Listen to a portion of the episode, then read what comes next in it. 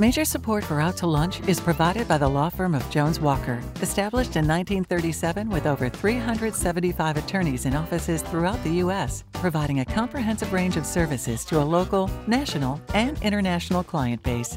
JonesWalker.com. And by Hancock Whitney. Hancock Whitney is here for families, here for businesses, here for communities during this challenging time. Visit HancockWhitney.com slash COVID-19 for the latest. And by Short and Associates, legal recruiters in Louisiana and Texas, and by Peony on Magazine Street, exceptional women's and children's clothes and gifts. From our socially distanced virtual lunch table in New Orleans, we're out to lunch with Peter Ricchiuti, Tulane University Freeman School of Business professor and director of the Burkenroad Reports. It's business, New Orleans style. Hi, I'm Peter Ricchiuti. Welcome to Out to Lunch. Technology touches almost every aspect of our lives. Our phones and the applications on them, from Google Maps to Uber to Apple Pay, are integral parts of almost everything we do. Because this integration is so useful and universal, it can feel like we've been doing this forever. But the first iPhone was only released in 2007. Uh, now, initially, the pioneers of tech were in Northern California and what became known as Silicon Valley uh, because there was such a huge amount of venture capital there, and we still tend to associate tech development with that part of the world. But in fact, most cities now have a tech sector, New Orleans included. But tech isn't generally in the forefront of our conversations here. We're all very aware of what the COVID pandemic has done to our hospitality sector, our entertainment sector, and our tourist sector, but we're less familiar with how the pandemic is affecting the tech sector. And it is in very interesting ways. My guests on today's Out to Lunch are both members of the tech sector who are responding to the crisis. If you've been anywhere in the last few months, you've probably come across a person behind a counter or a doorway with a handheld thermometer gun. They point it at your forehead. If you clock in at a normal temperature, you can proceed past them. If you have a fever, you can't. Although this is a well intentioned attempt to control the spread of the coronavirus, the fatal flaw in this process is the person who's taking your temperature has to be considerably closer to you than six feet, which kind of defeats the purpose, especially if you're the person getting within arm's length of hundreds of people a day. A company called Digitherm has come up with a piece of technology that replaces the person with the thermometer gun with what looks to be a, kind of an iPad on top of a sleek pedestal. You step up to the device, a screen displays your face and uses infrared technology to take your temperature.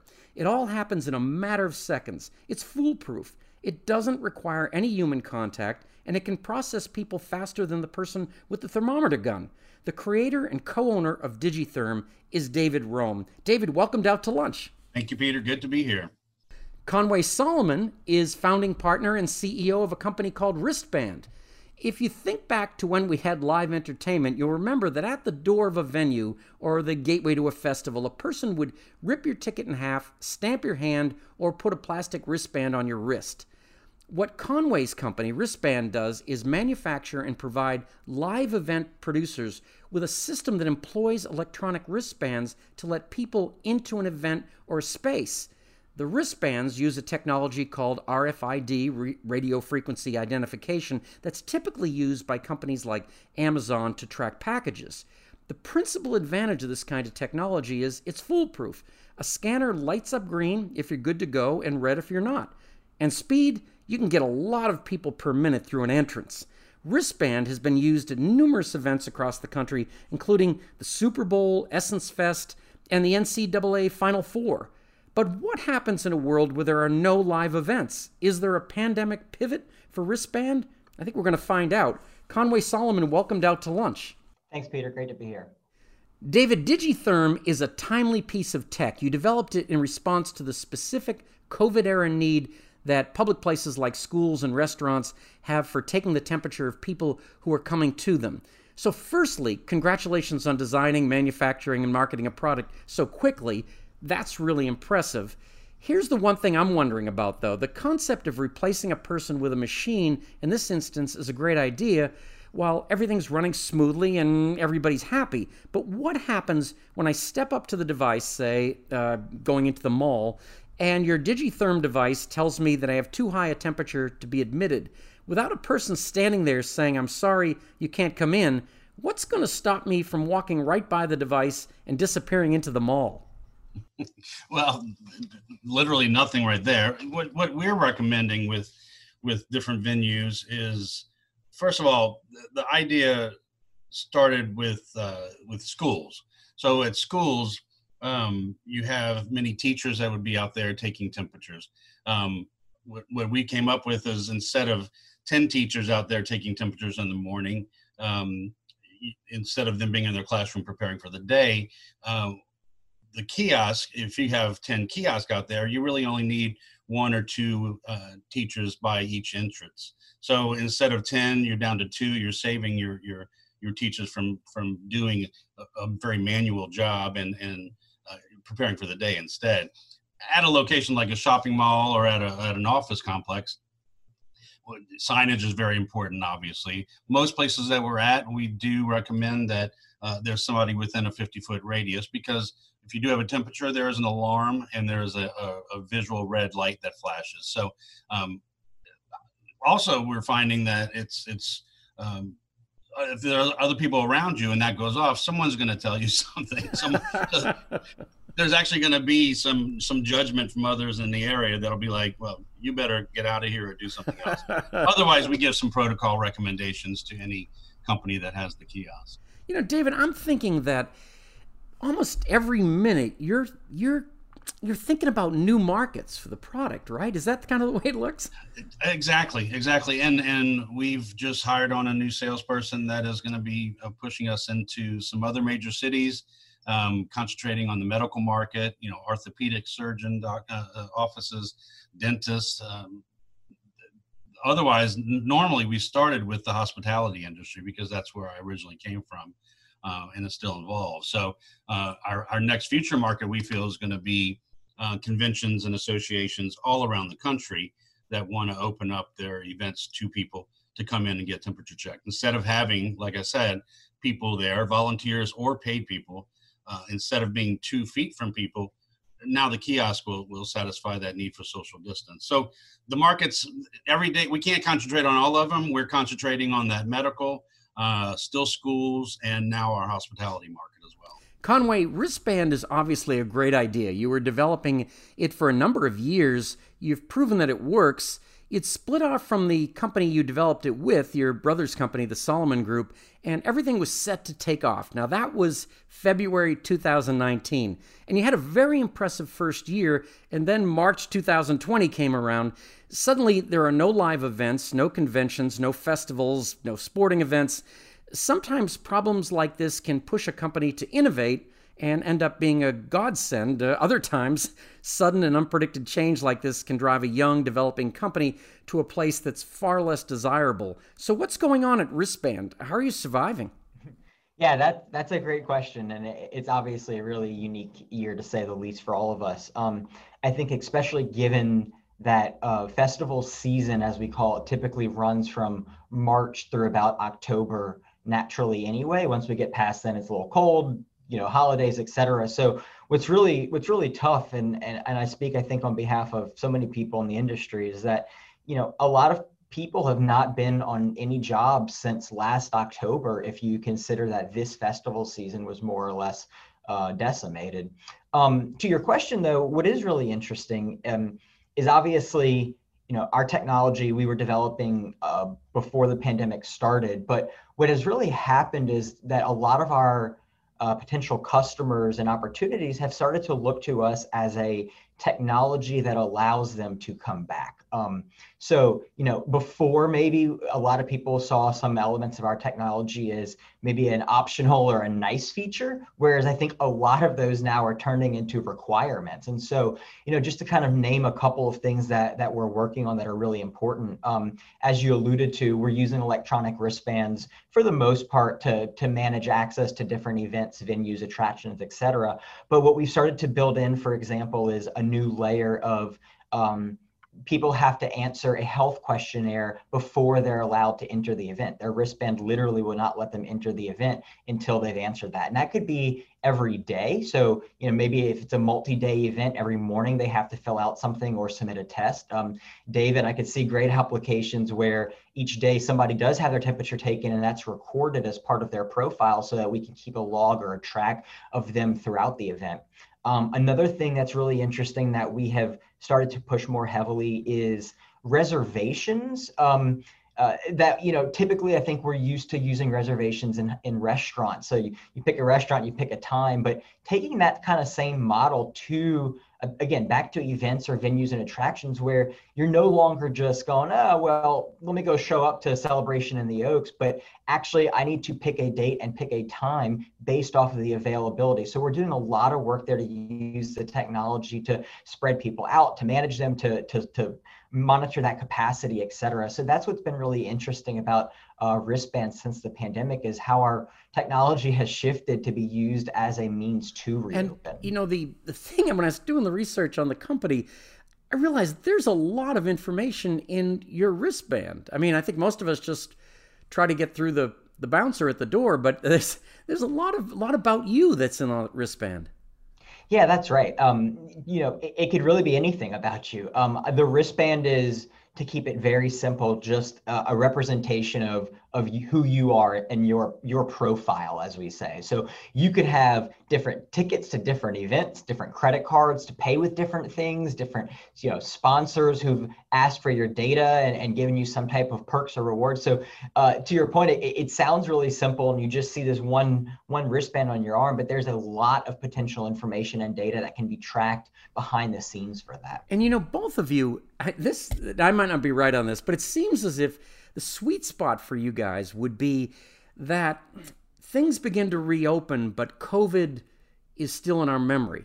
Is, would that be right, David? Or exactly, yeah. The, the in our marketing, we're looking at that, saying what what what area are we in right now? Are we in um, you know getting something new out to the market, uh, keeping that real, keeping it safe, and then what it looks like in, in six months to a year? Uh, we believe in different markets is gonna is gonna come out on its own. But I think, for example, in education, I think it's it, temperature checking is here to stay. You, you, COVID is not the main thing that you're checking for. Um, if someone has a fever, if a kid has a fever, if they have the flu, you don't want them in school. You don't want them to be spreading that. It is at that point, if you have a fever, you are showing that you are um, you have an active symptom and you are contagious.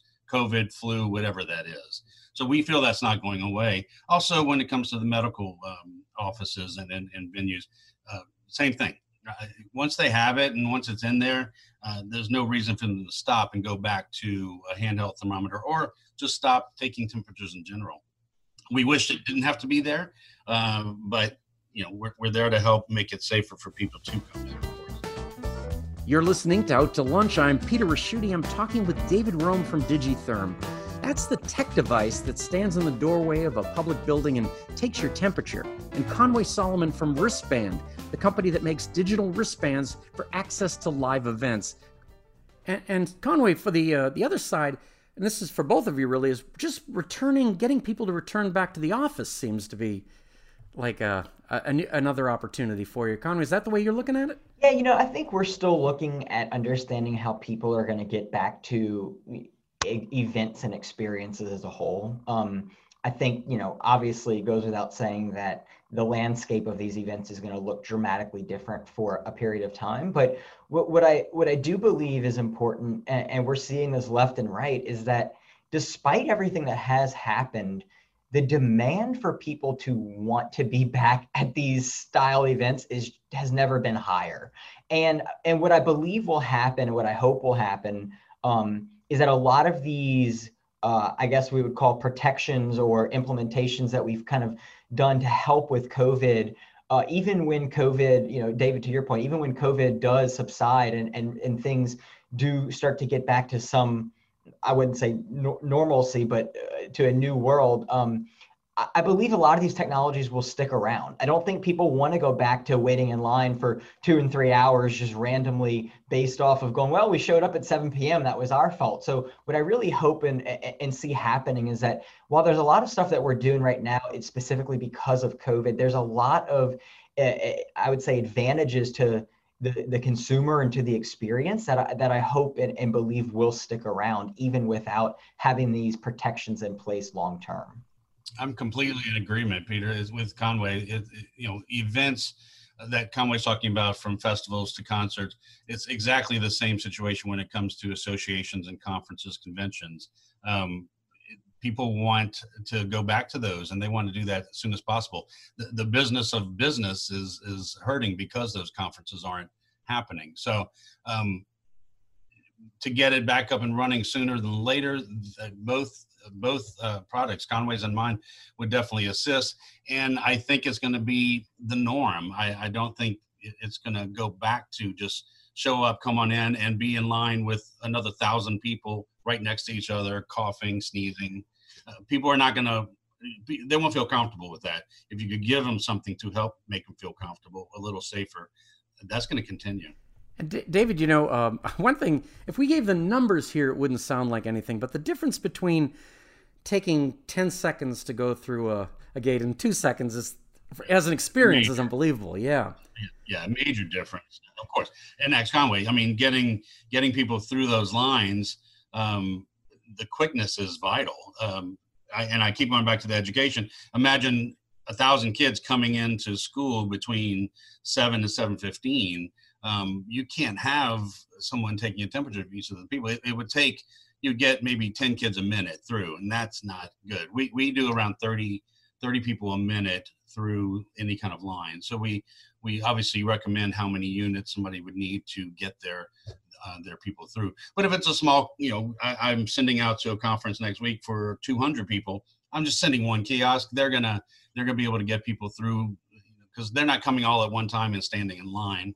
Um, so we, we definitely accommodate based on the need. Uh, David, do you uh, buy these or rent? Uh, does the customer buy them or rent them? Both. Both. We have, yeah, yeah. Actually, so the conferences are like daily or weekly rentals, but we have leases for corporations and also purchases. And Conway, uh, now that I started to get so interested in what's on the wristband, um, just a just curious question. At the university, I have a, a card that lets me into the business school building and my suite in my office, but it doesn't work throughout the rest of the university. Is there a way to use your wristband to differentiate that? Like, for instance, um, you know, maybe you're not you're allowed in, but you're not allowed to the VIP section. Yeah, so we can actually customize pretty much all of that. Um, so our, our to to start first things first to, to kind of speak to the hardware, I guess. Um, that's where we often kind of kind of say well, you have to have the right hardware to actually scan a wristband or a ticket or in your case a card and so um, our hardware that we that we have that is a proprietary thing um, that wristband has built um, we can deploy them all throughout a campus or a festival or really an event very very easily they all have Wi-Fi and cellular chips and onboard databases and all kinds of buzzwords that make them really reliable and really easy to deploy. So, um, you know, so in the case of a university for example, like Tulane or, or Loyola or something, uh, what we would probably what we would do is we would work with them to map out and go where do you need to have uh, access portals or scanners, and, then to put those place those out so that they can all be operated and set up. And then um, kind of I guess the second piece to that is for each person we then have to specify well where can this person go. If you're a student versus a teacher an administrator versus a guest um, and so we configure and specify all of that as well for each person. So you know students get into these locations and teachers to these. So that way when you actually go to one of these portals and use your wristband or use your ticket whatever whatever it might be for for the relevant um, the relevant situation that way it knows if you're supposed to get in there or not. So we don't let we don't let uh, general admission people into VIP areas or backstage and vice versa. It, it, makes sure everybody stays where they're supposed to and keeps it really quick and simple. You know, one thing I love about you two guys doing this is you're from the events business. So not only you've you know pivoted, figure out a way to make some money and all that, but you're doing a lot for the businesses you love and you came from. I mean, that's that's got to be fulfilling. that that was the key behind my doing this. Uh, being 30 years in the hospitality industry, um, actually having COVID early in the process in March. Wow, you were you really wanted to get the whole experience for this. I, I, I wanted to do the correct research for it. So uh, no, but because of that, um, my main goal was to bring people back to the city for uh, conventions to get because that would help my other business survive of, of events. Um, but as you said, what happens uh, out of that ingenuity comes all other markets that we can help. Um, we've just landed a very good partnership with Ochsner um, uh, Health Services. So we are we are doing Ochsner branded kiosks that they're going to be using in a lot of their offices throughout Louisiana. A lot of their companies that they are doing those employer relations with, opening up offices. So the more that we can get out there and help offices open, schools open, conventions open, uh, that's the key. That's that's why I did it. One of the things I need to think about Conway is uh, this is totally selfish, but I love music and I want Jazz Fest to happen next year. Can it happen with your product, or is it uh, a key component to reopening things? Yeah, you know, um, that's a great question, and, and I, I think to be realistic, what I would say is yeah, each event is going to have to take it on a case by case basis to really determine what's right for them. Um, you know, I, I think as I kind of alluded to, we can free up um, all the lines getting into the entrance and whatnot. But for example, if it's still an event where everybody's clashing and getting back together anyway, it, it kind of might not necessarily do a lot. So I think there's certain events that are gonna still take longer to come back than others. Um, I, I, do believe though that one way or another, whether it's in a small capacity or more limited capacity, uh, I think a lot of these events are going to do some really interesting things in 21 uh, to at least you know to stick around, right? And and so maybe Jazz Fest doesn't look the same again yet, but I think that um, everything's got a path to get back there, and I think we're just going to have to take you know certain events like that in a different manner than let's just say a, a really private seminar or something where you're really only getting a 20 or 30 people per room. Um, like tales of the cocktail new orleans wine food experience. There's some events that are more like that that i think will return more quickly than others. Well you guys are both going to be a part of uh, part of those reopenings. That's that's pretty great. What about the technology involved here? Now i know david your technology was basically something that existed in, in China, and then you uh, you changed the the casing and a few other things like that before you got it going. Do you have to pay a royalty on that, or do you just buy the product? No, no, yeah, just uh, the toughness of getting products out of China is the hardest thing there. So no, no royalties. We buy the product, and then yes, we we manufacture the the entire kiosk here. Um, and we also have a, a you know a, a re- reseller deals with certain um, companies out there and some that are the product can do more than what we do um, in regards to you're saying getting into different offices and on campus um, the, the kiosk itself could be hooked up to doors that have locks on it that if you don't have a temperature the door will open up if you have a temperature you can't even get into the building you're trying to get into um, so things like that we're continuing to expand on and to offer to our clients and Conway, I'm obviously kind of uh, uh, in awe of everything you can put on that res- that wristband. Where's the technology coming for you? Are you developing it in house, or what's going yeah, on there? Um, we're pretty excited about that. So we are developing all of our technology in house, both our software and our hardware. Um, our team is not large, but they are mighty.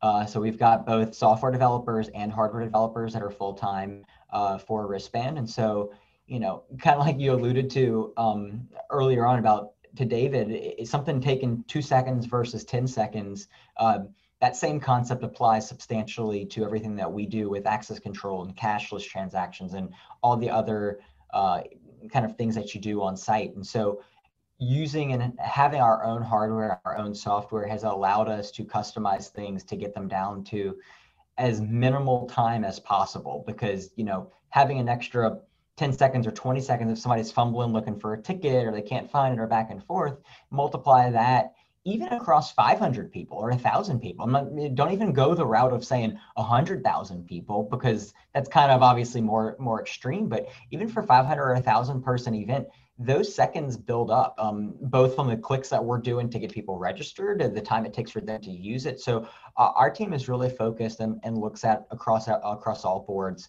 how to minimize those times, um, uh, those interaction times, so we can get as many people as possible kind of through. And um, Conway, where do they get in the very initial part? How do these uh, festival goers or whoever uh, get the wristband? There's a bunch of different ways. Um, I, you know, I think that's also changed since COVID uh, as well. Um, we are heavily promoting mail fulfillment and pre-fulfillment so that you know in theory you don't have to worry about anything you, you get your wristband in the mail ahead of time um, or maybe they're distributed in some different manner through through a private group or organization and and that way you activate things you're ready to go so by the time you show up at the event um, there's really nothing left to be done. You don't have to wait in a box office line. We still have some some people on site to assist with that, so it's kind of like an airport, right? There's always somebody behind the counter if you do need help, but ideally we can get as many people through there as possible without uh, needing to interact or, or help them out.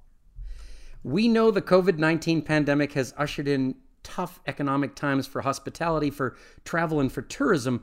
Other sectors are struggling too, including education and medical, but for the tech sector, the pandemic really is a mixed blessing. Some totally tech driven companies like Amazon, Netflix, and Zoom are going through the roof, while others like Uber, Airbnb, and Yelp have taken a massive hit. Conway and David, all of us in New Orleans will be following your companies with interest, and we look forward to keeping up with you.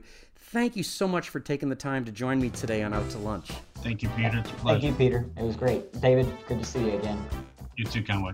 My guests on Out to Lunch today have been Conway Solomon, partner and CEO at Wristband, and David Rome, co owner of Digitherm. We edited this show to fit into the time slot here at WWNO. You can hear our unedited conversation and find out more about Wristband and Digitherm by listening to the Out to Lunch podcast. You can find and subscribe to the Out to Lunch podcast wherever you get podcasts and on our website, itsneworleans.com.